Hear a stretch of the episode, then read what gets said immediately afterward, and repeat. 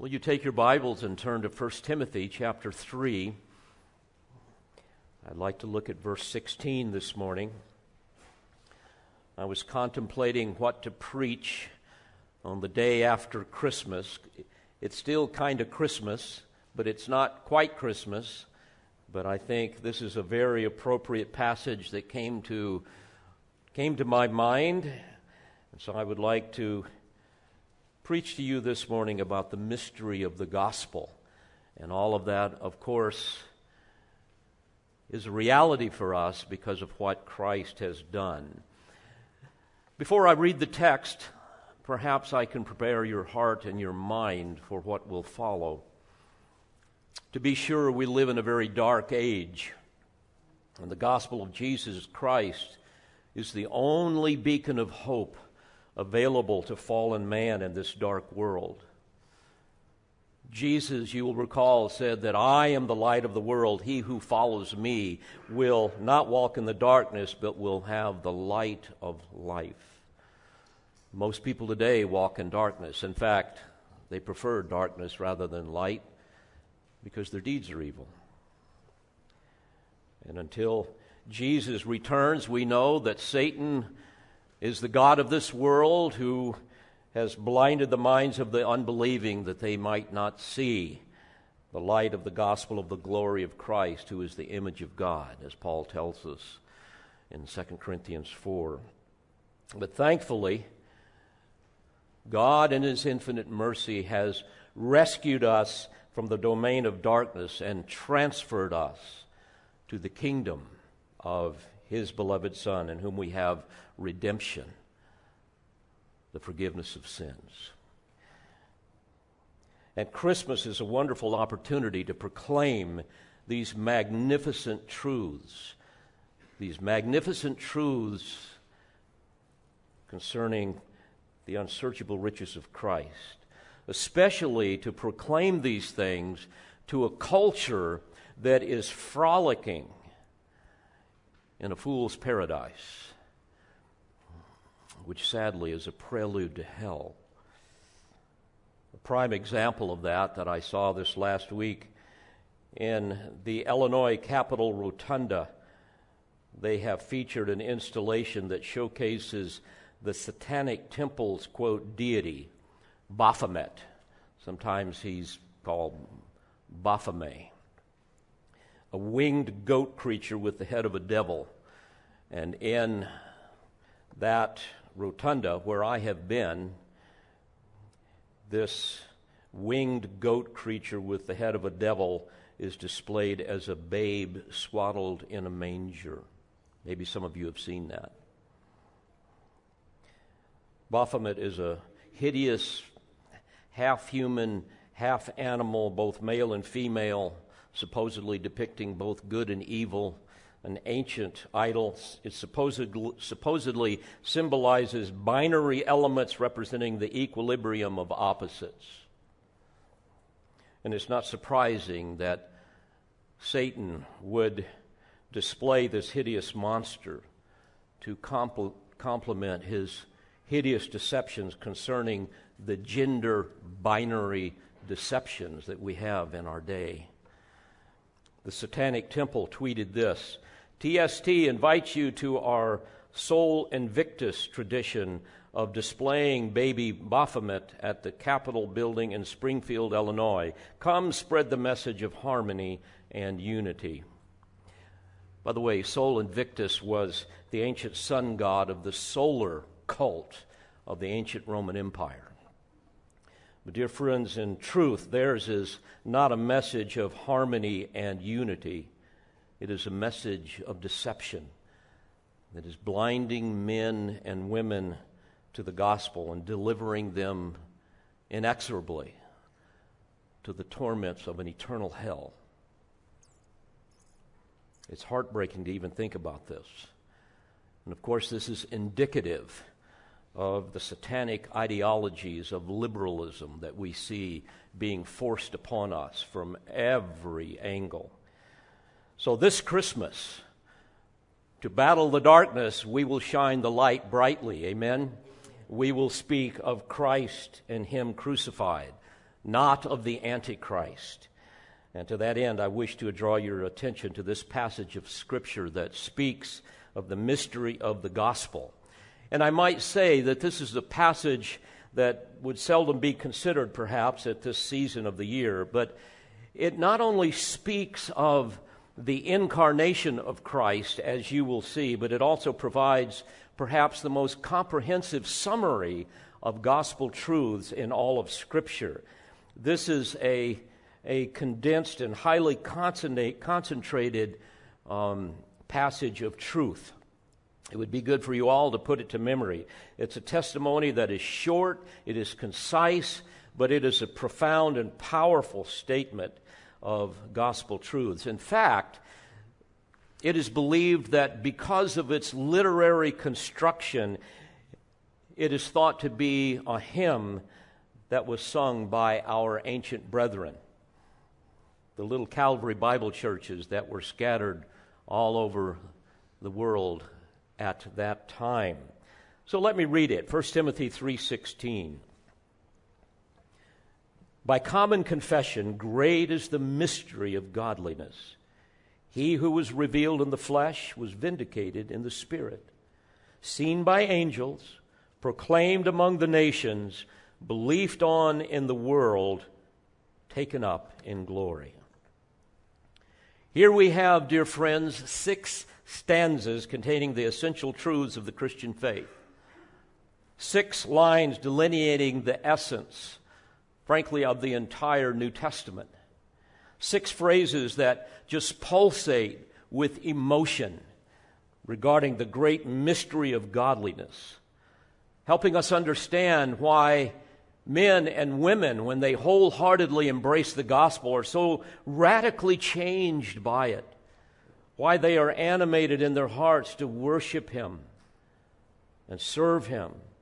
These are six astounding truths that, frankly, Satan seeks to distort and seeks to deny. Six glorious facts that his diabolical world system attempts to silence. Now, let me give you a little context here before we dig into this text and apply it to our lives. Paul has just instructed Timothy concerning the qualifications of elders and deacons in the church. Then in verse 15, he says, I write so that you will know how one ought to conduct himself in the household of God, which is the church of the living God, the pillar and support of the truth.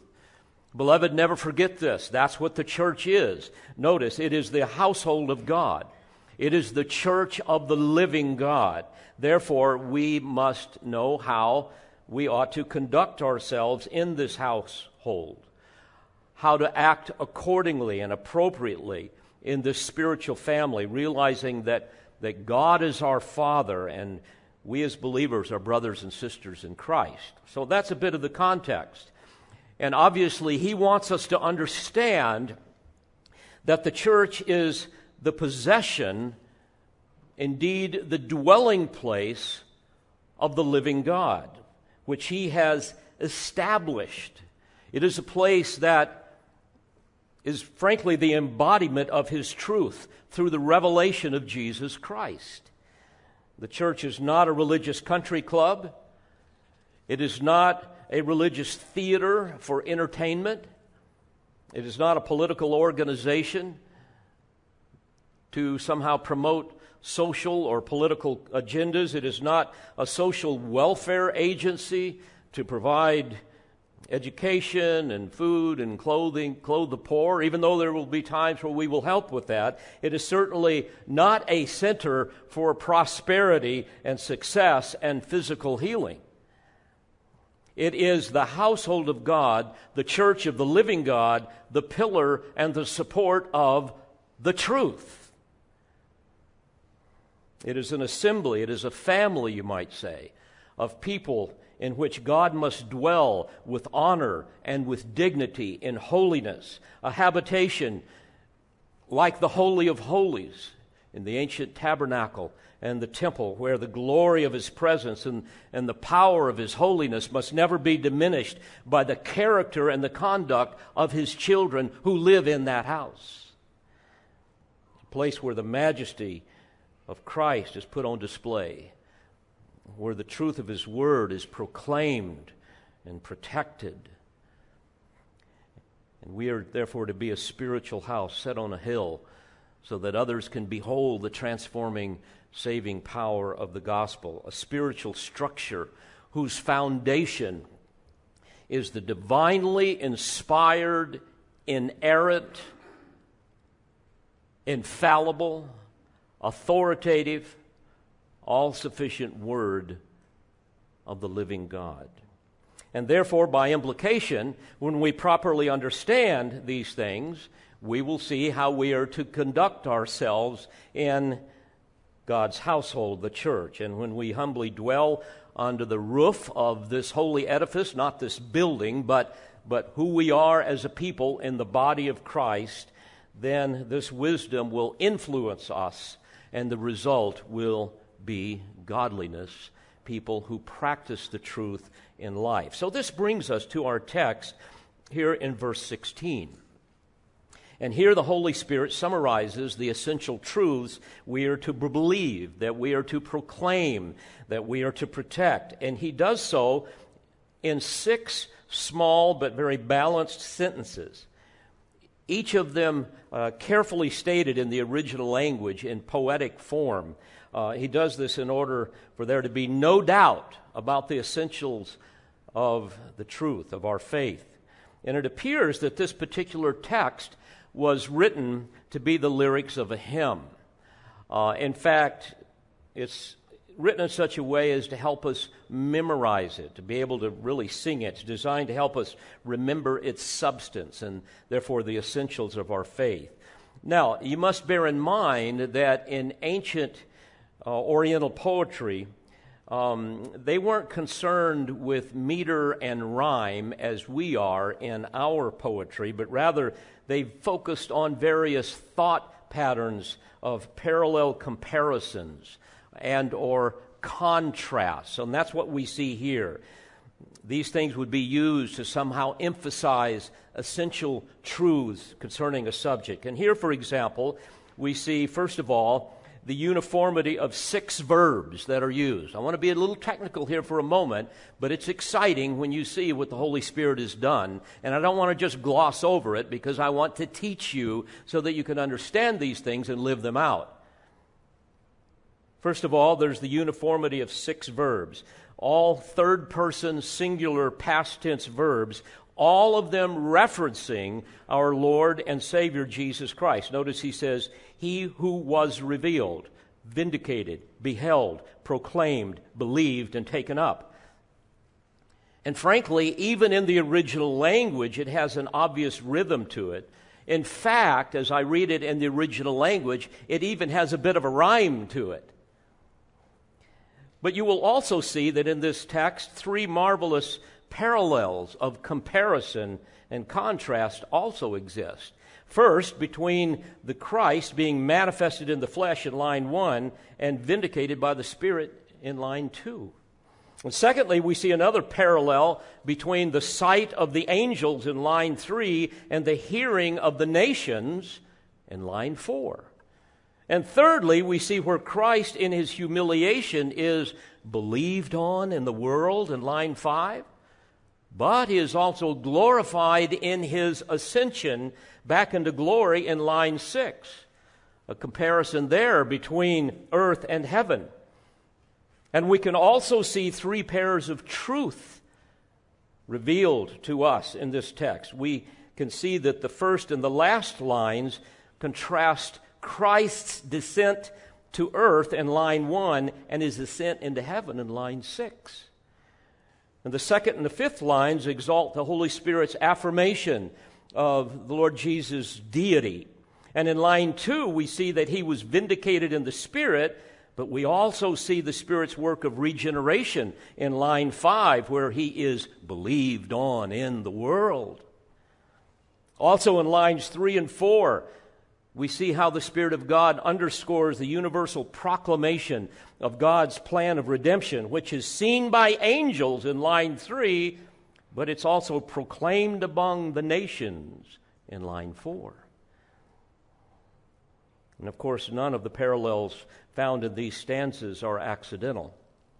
All of them are inspired by God Himself, and for this reason, we should examine them very, very carefully and reverently and expectantly. So let's do that. Let's first of all look at the introduction that the Apostle Paul, under the inspiration of the Spirit, gives us concerning these six essential elements of our faith. Notice verse 16. And by common confession, great is the mystery of godliness.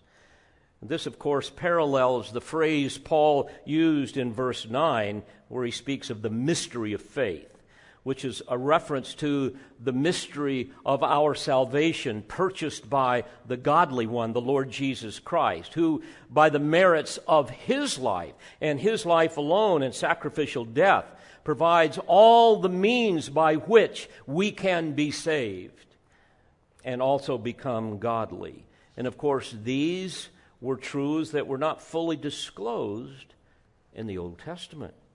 This mystery of godliness is defined in the following doctrines and produce godliness in those who believe. In fact, we could put it this way we are made godly by these truths. When they are fully embraced, they will animate our heart to worship and serve and obey and manifest Christ. You show me a person who claims to be a Christian but when you look at that man or woman's life, you see nothing that resembles Christ. You show me that person, and I will show you, on the basis of Scripture, a hypocrite. 2 Timothy 3, beginning in verse 2. These will be men who will be lovers of self, lovers of money, boastful, arrogant, revelers, disobedient to parents, ungrateful, unholy, unloving, irreconcilable, malicious gossips without self control, brutal, haters of good, treacherous, reckless, conceited, lovers of pleasure rather than lovers of God. And catch this holding to a form of godliness, although they have denied its power. Avoid such men as these. Oh, dear Christian, hear this. Great is the mystery of godliness. And godliness flows from the fountain of these gospel truths. In fact, Paul says later on in 1 Timothy 6, beginning in verse 3 if anyone advocates a different doctrine and does not agree with sound words, those of our Lord Jesus Christ, and with the doctrine conforming to godliness, he is conceited and understands nothing.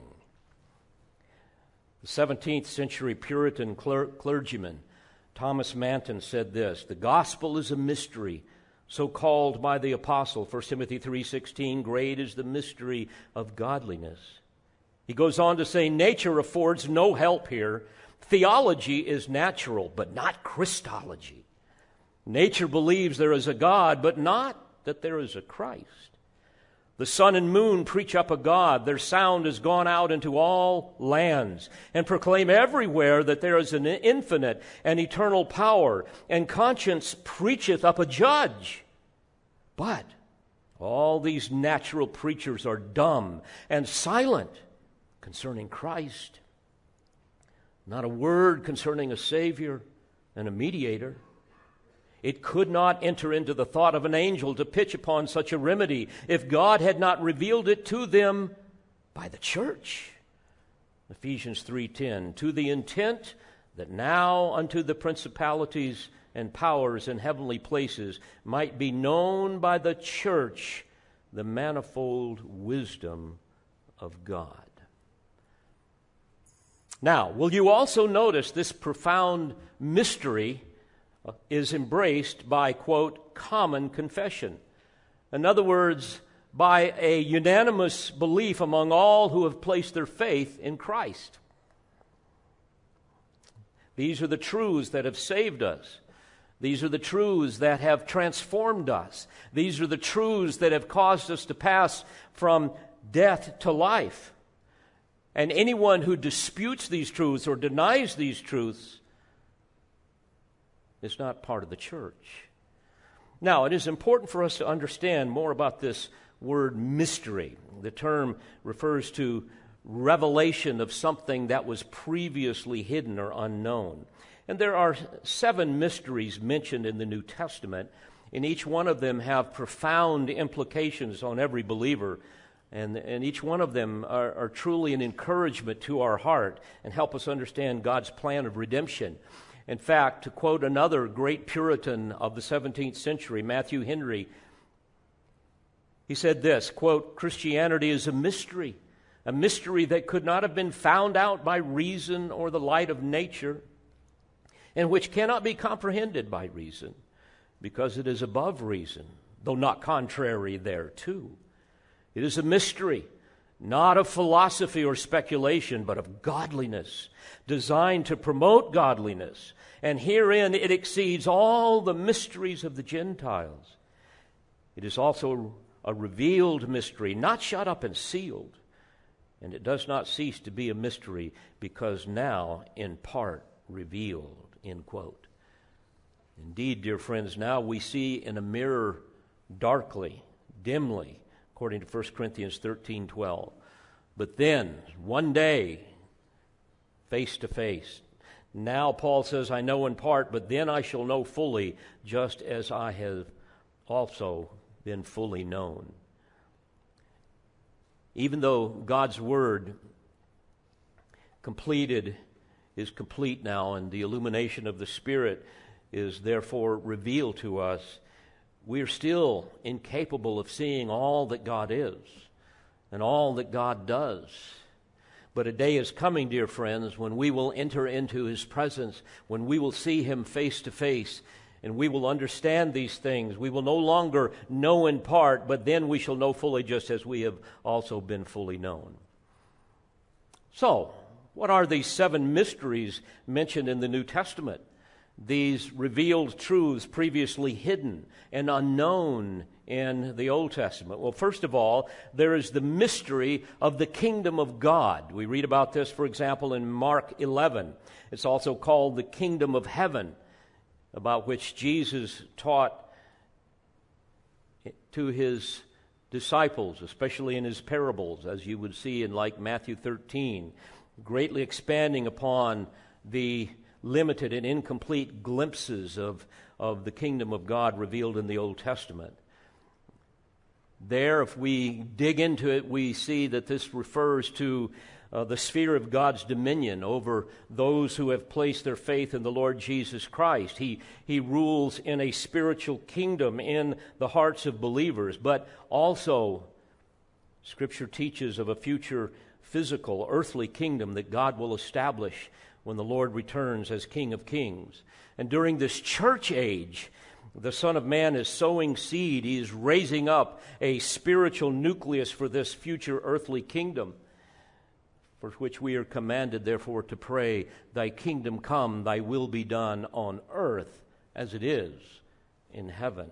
But until then, God is permitting a parallel, parallel uh, shall we say, development of evil in this world that is being ruled by Satan, but eventually, when he comes again, at his second coming, God will reap a harvest and he will separate the good from the evil and, and so forth. And at that time, he will establish his millennial kingdom upon the earth, which will be the consummating bridge between the between human history and the eternal state. The second mystery is linked to the first, namely the mystery of the body of Christ, where both Jews and Gentiles are united together. We see this in, in Ephesians 3. In fact, there, verse 3 and following, he says, he speaks of Gentiles who are fellow heirs and fellow members of the body and fellow partakers of the promise in Christ Jesus through the gospel.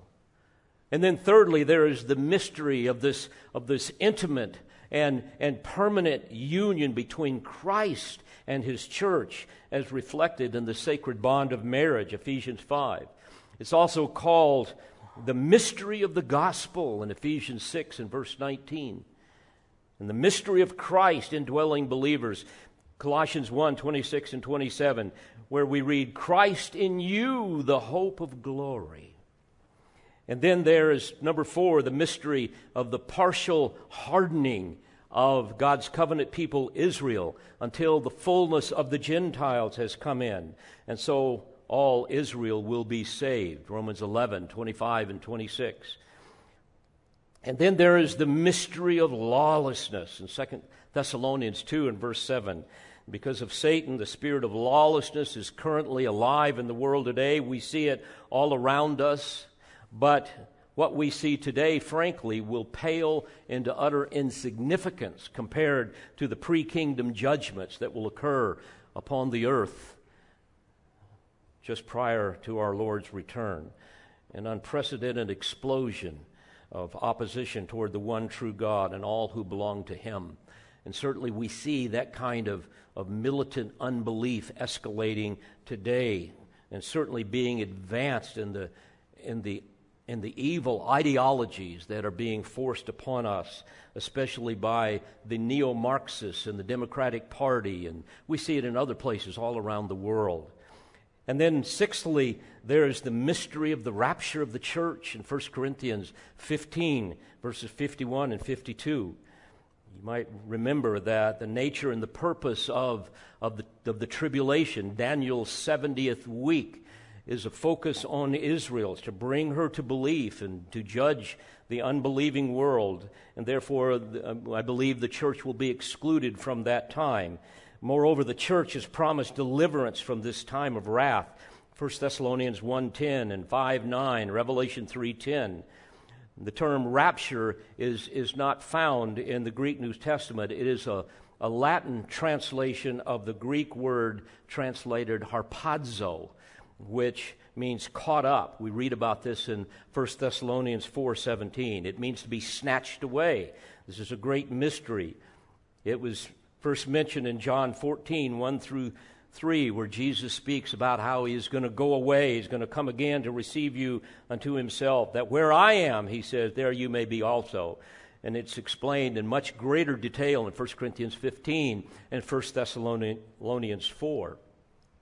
And then, seventh, there's the mystery of godliness that we have here in 1 Timothy 3:16, which parallels the mystery of faith in verse 9. Now, please understand, godliness here not only refers to the righteousness of Christ that is imputed to every believer, which produces godliness, but it can also be understood as a reference to the Lord Jesus Christ, who is the perfect embodiment of God likeness. And I must add, to be sure, all scripture we know is inspired by God, and to that end, the entire biblical record contains the wisdom uh, that of God and all of these great mysteries that were once hidden, truths that could have never been conceived by man. This is why we read in 1 Corinthians 2, beginning in verse 6. Yet we do not, or yet we do speak wisdom among those who are mature, Paul says. A wisdom, however, not of this age, nor of the rulers of this age who are passing away, but we speak God's wisdom, here it is, in a mystery. The hidden wisdom which God predestined before the ages to our glory. The wisdom which none of the rulers of this age has understood. For if they had understood it, they would have not crucified the Lord of glory. But just as it is written, things which eye has not seen, and ear has not heard, and which have not entered the heart of man, all that God has prepared for those who love him. For to us God revealed them through the Spirit. For the Spirit searches all things, even the depths of God. For who among men knows the thoughts of a man except the Spirit of the man which is in him? Even so, the thoughts of God no one knows except the Spirit of God. Beloved, there is never a time when I stand in this pulpit to exposit these great texts that I am not struck with a sense of awe that not only have we been given these magnificent truths, not only have they been revealed to us, but I have a chance to preach them to you and you to hear them and respond to them, and all of us to grow because of them. It's a weighty responsibility for every preacher, every Sunday school teacher, every parent to rightly divide the word of truth to preach the word, regardless of the quality of response it might elicit. And you must remember you can either be faithful or you can be popular, but you cannot be both. You must choose which one. 1 Corinthians 4 1 and 2 says, Let a man regard us in this manner as servants of Christ and stewards of what? The mysteries of God. In this case, moreover, it is required of stewards that one be found trustworthy. And here the term mystery is used in its broadest sense to refer to the divine truths of the New Testament entrusted to God ordained messengers of the gospel. And we now have the full disclosure of these hidden truths. They're all found in the Word because the Word became flesh and dwelt amongst us referring to the Lord Jesus Christ. Now let's look closely at this common confession, the, this unanimous belief among those who have been saved and radically transformed by grace through faith in Christ. Notice the first mystery of godliness is founded upon He who was revealed in the flesh. Obviously, this is a reference to the Lord Jesus Christ. Now, the fact that he came is not a mystery. That, that's an indisputable truth. I mean, we, we can see that historically, and it's the source of eternal rejoicing amongst the saints. But the fact that the self existent, pre existent, uncreated creator of the universe, who is spirit, and who dwells in unapproachable light took on human flesh, there's the mystery, the inscrutable mystery. And of course, this was all pictured in the Old Testament laws and types and symbols and rituals and sacrifices and prophecies in the Old Testament. I mean, how else could we have possibly seen God who dwells in unapproachable light as an eternal spirit, spirit, had he not taken on human flesh. How else could we have seen that? With his inimitable grasp of language and divine truth, the 19th century English preacher Charles Spurgeon described it this way quote, not all the glory of the sky and of the sea, nor the wonders of creation or providence can set forth the deity as does the Son of Mary, who from the manger went to the cross, and from the cross to the tomb, and from the tomb to his eternal throne. Behold ye now the Lamb of God, for God is manifest in him. People of God, look ye nowhere else for God.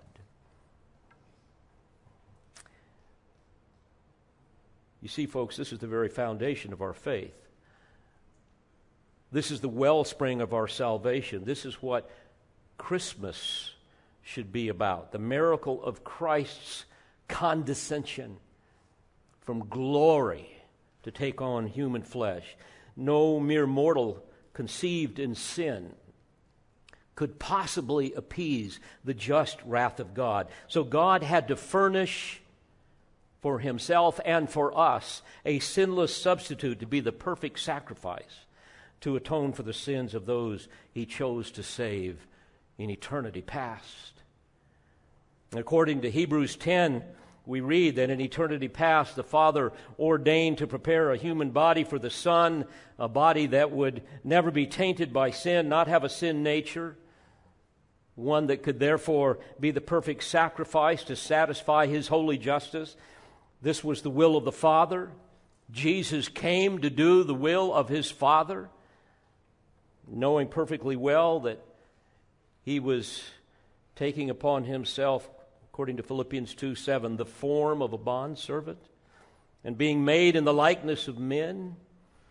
And being found in appearance as a man, he humbled himself by becoming obedient to the point of death, even death on a cross. And we see more of this in Hebrews chapter 2 and verse 9. He has been made the writer tells us, for a little while lower than the angels, namely Jesus, because of the suffering of death, crowned with glory and honor, that by the grace of God, him might be that he might taste death for everyone. So he didn't just die, but he died for us specifically. So, folks, it's astounding. Think about this the babe in the manger had to be conceived by the Spirit of God and yet born of a virgin in order for him to be both the Son of Man and the Son of God. The Son of a virgin according to the flesh, yet Emmanuel, God with us according to the Spirit. Think of it this way in creation, man was made in God's image. But in the incarnation, God was made in man's image. Jesus had to take upon himself the nature of a man in order to be punished for our sin, yet he had to be God to endure the sufferings of the elect. Oh, child of God, ponder these great truths. He was revealed in the flesh. Speaking of the great work of a theanthropon, a God man.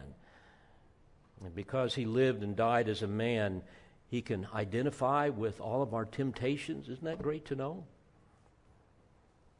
Identify with our pain, our adversities, our sorrows, our broken hearts. And as a result, according to Hebrews 4, verse 15, we do not have a priest who cannot sympathize with our weaknesses, but one who has been tempted in all things as we are, yet without sin. Therefore, let us draw near with confidence to the throne of grace so that we may receive mercy and find grace to help in time of need. And what comfort, beloved, we have knowing the one who was revealed in the flesh can identify with our sorrows. That which man could never see and never understand became that which we could see, which we could touch, which we could hear and emulate. So, beloved, this is one of the most foundational truths of the mystery of godliness. But secondly, we read that Christ was vindicated in the Spirit. My, what does that mean? Vindicated in the Spirit. Vindicated means to justify or to declare righteous.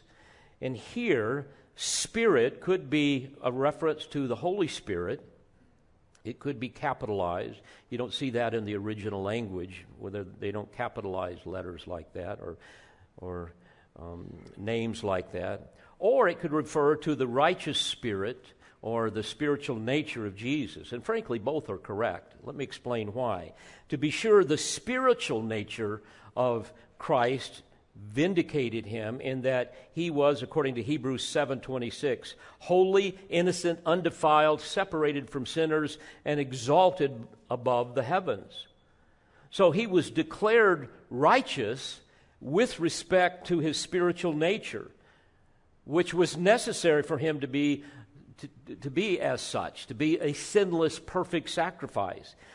2 Corinthians 5:21 He made him who knew no sin to be sin on our behalf that we might become the righteousness of God in him. So because of his spiritual nature, he could speak and it was done. Miracle after miracle declared his righteousness. But it is also correct to say that the Holy Spirit, who raised him from the dead, thus proving his righteousness, vindicated him as well.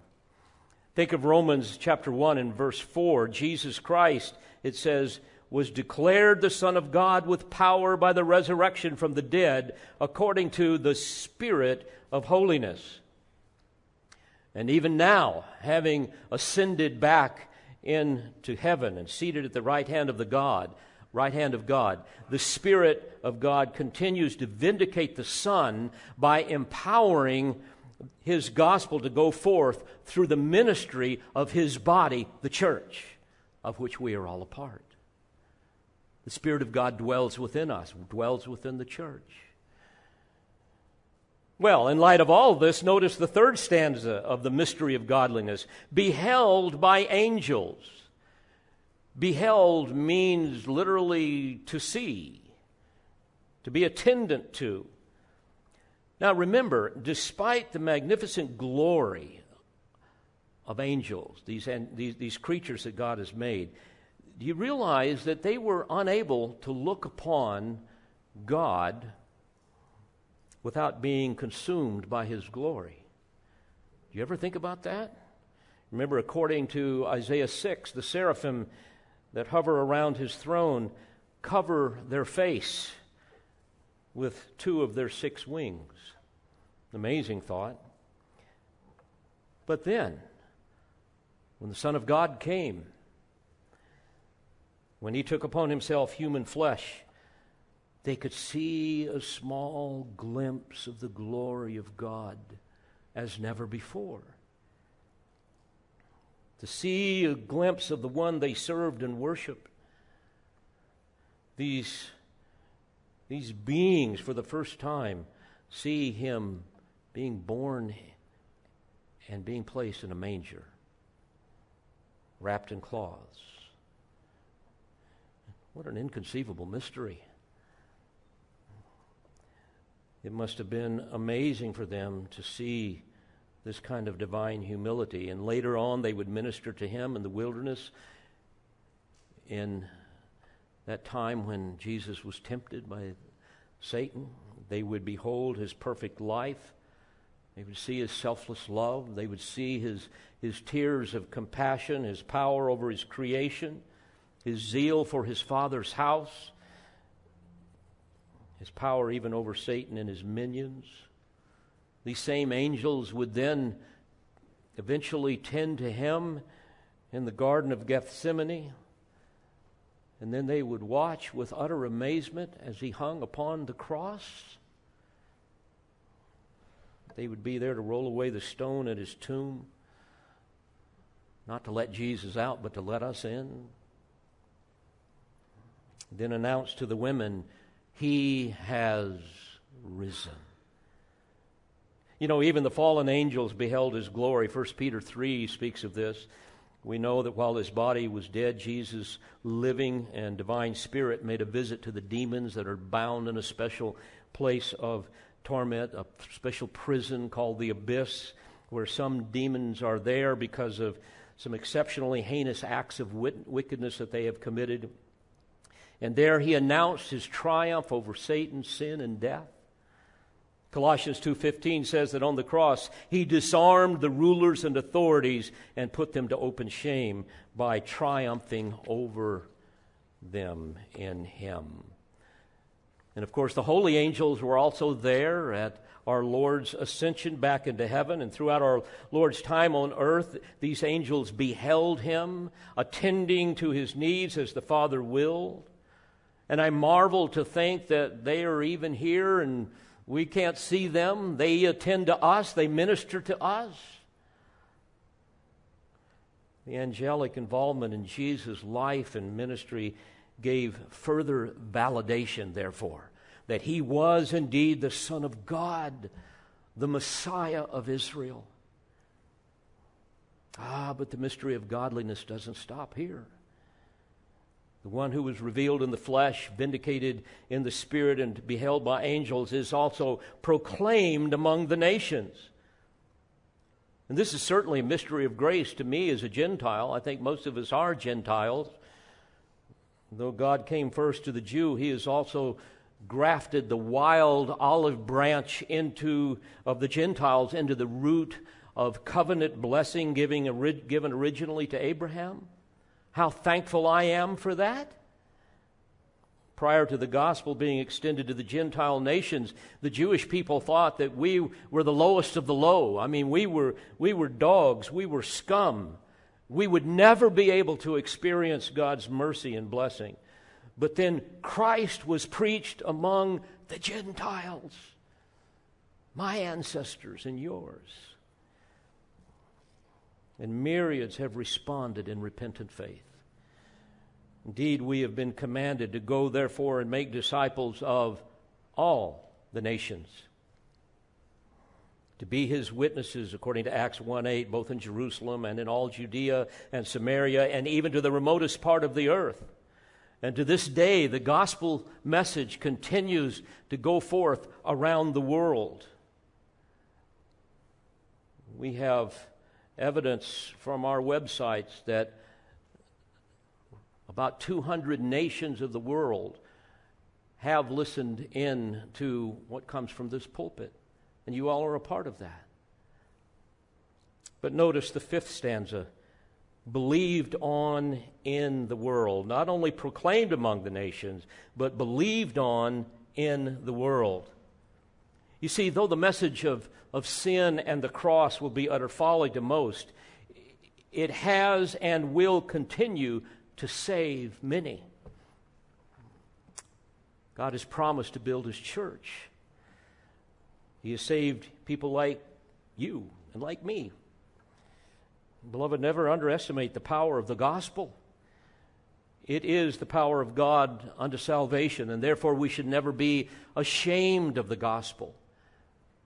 We should never compromise the gospel. We should never soften it to make it more palatable to people who might be offended by it. We should never tinker with the gospel seed so that somehow it will grow in any soil. We just preach it with all of its purity and power. We just unleash the gospel and watch it turn murderers into preachers.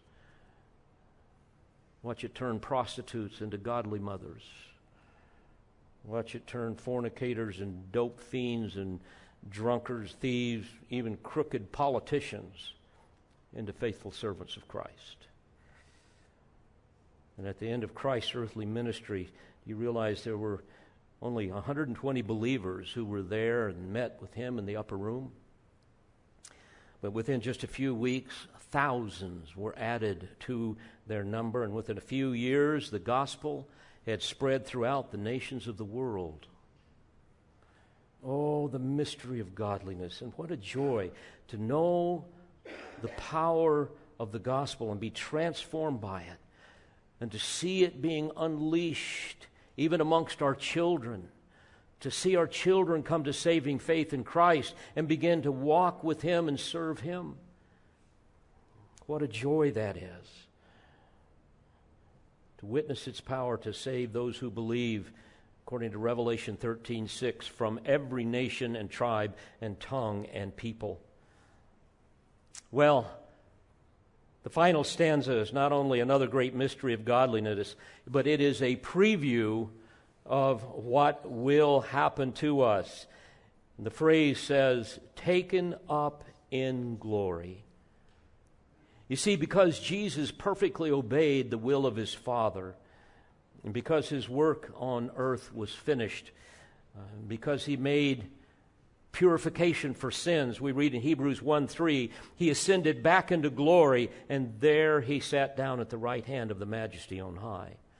We read about this, of course, in Acts chapter 1, beginning in verse 9. There's a description of the scene. I hope you can see it in your mind's eye. There we read, And after he had said these things, he was lifted up while they were looking on. And a cloud received him out of their sight. And as they were gazing intently into the sky while he was going, behold, two men in white clothing stood beside them. They also said, Men of Galilee, why do you stand looking into the sky?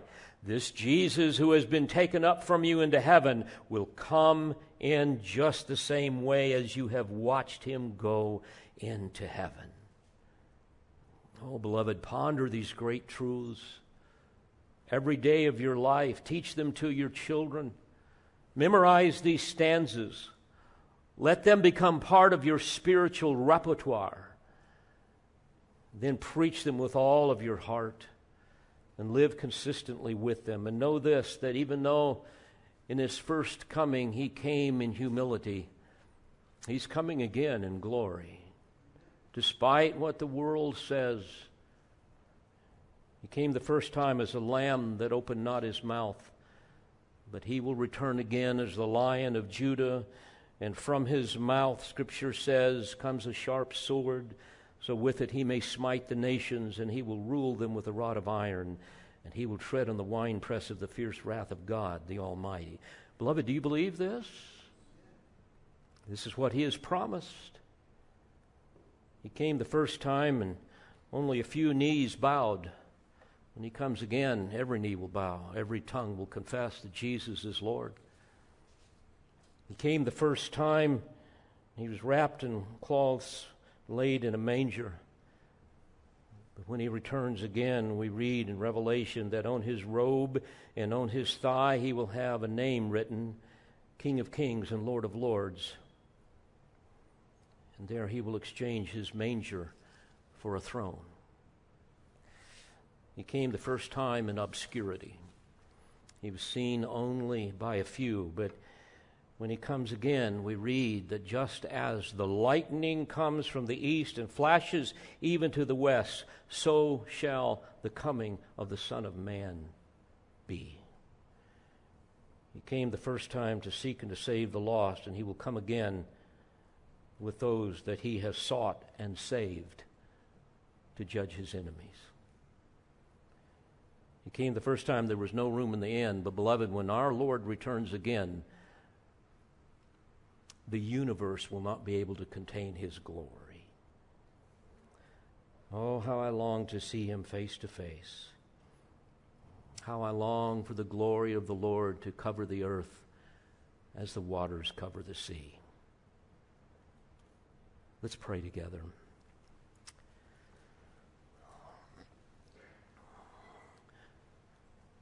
Father, when we reflect upon the magnificent truths of your word that reveal to us the glory of your plan of redemption and how we, as sinners, debtors to your grace, are a part of it. Again, we are overwhelmed with a sense of awe. The weight of it crushes us to the point where we just want to fall on our face before you and say, Thank you for your saving grace. And oh, how we long to see your glory. But we know that you have placed us here in order to manifest your glory, that our lives might redound to your glory, that others might see the power of Christ in us. So, to that end, I pray that by the power of your Spirit, you will enable us to have a passion for godliness, that we might be a holy people, that we might be dedicated to evangelism, that others might come to know you as we know you. And to that end, we pray even this day for the glory of Christ, who we long to see. Even so, come quickly. Lord Jesus. Amen. We pray you've been edified by this presentation. You've been listening to the teaching ministry of Calvary Bible Church in Jolton, Tennessee. For more information on Calvary Bible Church or for more audio, please visit our website at cbctn.org.